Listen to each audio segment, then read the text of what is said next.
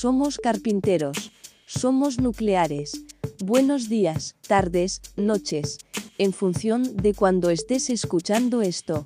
Primer podcast en el año del membrillo de 2021. El tema de hoy. Streaming de videojuegos.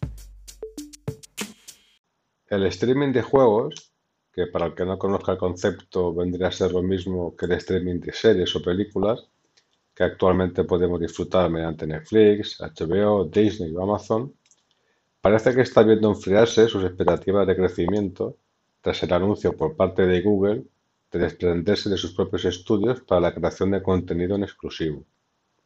Mi idea es realizar un pequeño repaso sobre las opciones existentes, sus pros y sus contras. Lo primero que cabría apuntar es lo que yo personalmente considero que un servicio de juegos en streaming debe cumplir para considerarse como tal. En mi opinión, son dos premisas irrenunciables. La primera, no necesitar de ninguna instalación, más allá de una pequeña app o programa.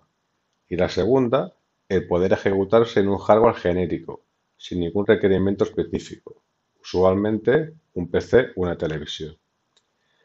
Estas dos premisas dejarían a día de hoy como servicio de streaming a solo tres actores, GeForce Now, PlayStation Now y Stadia.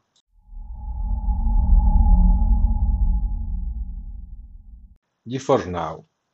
GeForce Now de Nvidia presenta dos modelos de suscripción. Un modelo gratuito, con un acceso estándar a las sesiones de juego y por tanto susceptible de sufrir colas de espera y cuyas sesiones de juego están restringidas a una hora.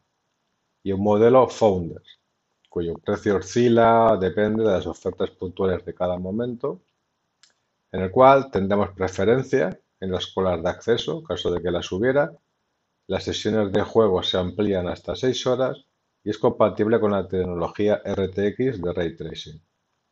Lo más peculiar del sistema de juego a la 9 de Nvidia es que a diferencia de otras alternativas, solo nos va a permitir jugar a aquellos títulos que previamente ya hayamos adquirido en distintas tiendas online compatibles con su sistema. Steam, Uplay, Origin o Epic Games. O dicho de otra forma, lo que hace realmente Nvidia es alquilarnos su hardware para transmitir nuestro juego por streaming. La experiencia es realmente satisfactoria y funciona de forma muy fluida. Como mandos podemos utilizar los más usuales de la Sony DualShock 4 o de la Microsoft Xbox. Los pros serían dos. Los juegos son tuyos para siempre, pudiendo instalarlos en el PC en el momento en que tú desees. Y luego, en segundo lugar, la sencillez y la calidad en su transmisión. Como contras, destacaría uno. Solo poder jugar a los títulos que sean compatibles con el servicio. Y dada la actual batalla por el streaming, es posible que en vez de aumentar su catálogo, disminuya. Stadia. Stadia fue la primera opción que pude probar a raíz de una oferta que hicieron con la salida del juego Cyberpunk 2077. Dicha oferta incluye el juego, el mando de Stadia y el Chromecast Ultra, todo por unos 60 euros. La experiencia puede resumirse en una sola palabra, magnífica. Es enchufar el Chromecast a la televisión, sincronizar el mando y a jugar sin tiempo de espera, sin pantallas de carga increíblemente fluido a 1080p, pudiendo llegar a jugar incluso a 60 fps en 4K. Los requerimientos para todo ello son perfectamente asumibles hoy en día.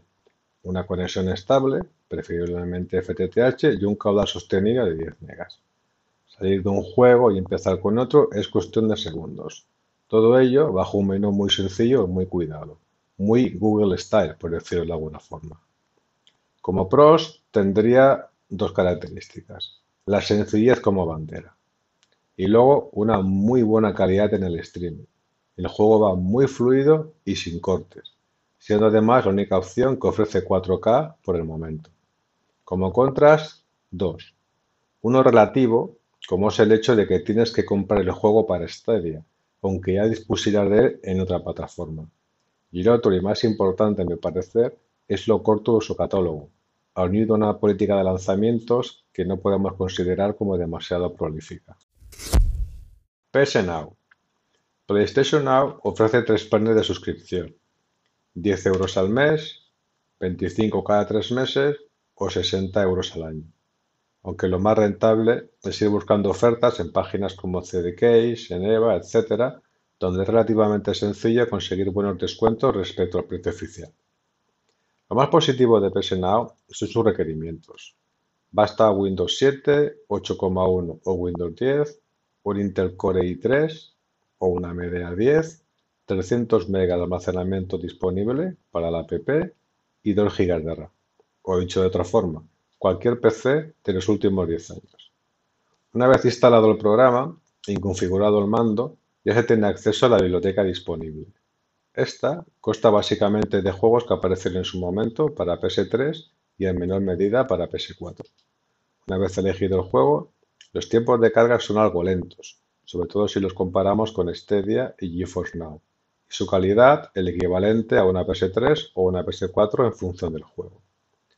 Sus pros los requerimientos sencillos y el más importante, el acceso a bastante de los juegos exclusivos de Sony. Contras. El primer problema lo encontramos con el mando, ya que la inmensa mayoría de juegos requieren sí o sí del DualShock 4, por el hecho de utilizar los botones Share y Options que no permiten mapearlos en los equivalentes de otros fabricantes. Lo lamentable de esto es que no admite el nuevo mando de la Sony DualSense, con lo cual hay que desembolsar por un mando que tiene ya la friolera de 8 años. Y la segunda contra importante es que ni hay ni se le espera catálogo de la PS5. ¿Qué servicio recomendar? Bueno, a menos de gustos por exclusivos o aferidad con alguna de las marcas, en mi opinión, la recomendación de uno u otro servicio la enmarcaría dentro de dos posibles escenarios. Un primer escenario sería el que no tengo PC gaming ni consola, ni tampoco tengo intención de comprarlo. En este caso hay dos opciones. Si gusta de las exclusivas de Sony, tu opción clara es PS Now. Si por contra te da igual el catálogo de Sony, yo me decantaría por Stadia. Como he comentado, mucho más fluida y en teoría su catálogo sí que incluirá nuevos lanzamientos. Un segundo escenario sería solo tengo un PC pero su hardware no permite correr juegos actuales. Entonces me iría de cabeza por GeForce Now, porque compras el juego, lo puedes disfrutar en streaming gracias a los servidores de Nvidia y cuando dispongas del hardware actualizado, aunque la cosa va para largo, lo puedas instalar en local y jugarlo las veces que quieras y donde quieras. Recordad también que todas estas consideraciones se hacen partiendo de poder disfrutar del streaming en un hardware genérico sin requerimientos específicos, totalmente al margen de disponer de algún tipo de consola. Finalmente, también me gustaría considerar una cosa que para mí es muy importante, la imposibilidad de que al jugar en streaming podamos utilizar los mods. Para aquel que no lo sepa, un mod dentro del mundo gaming es una especie de parche o añadido que complementa, mejora, añade cosas al juego original. Pueden ser como texturas mejoradas, rediseño de ítems o personajes, nuevos mapas o nuevas campañas. Todo ello hasta el punto de que la experiencia de juego se puede transformar hasta algo inimaginable respecto al juego original. Aunque como todo, lo mejor es que lo probéis por uno mismo para poder juzgar. Para ello recomiendo visitar la web de Nexus Mods. Me gustaría hacer un apéndice al respecto también, dado que está en ciernes el lanzamiento de un nuevo servicio, Luna, de Amazon. Actualmente solo está disponible en modo de prueba para Estados Unidos. Permite jugar a resoluciones de 1080p y en un futuro a 4K. Es una incógnita, sobre todo en relativo a los juegos que pueda tener en exclusiva y a su catálogo, pero por contra, cuenta con la ventaja de contar con una de las nubes más potentes del mundo, los propios servicios de Amazon Web Service.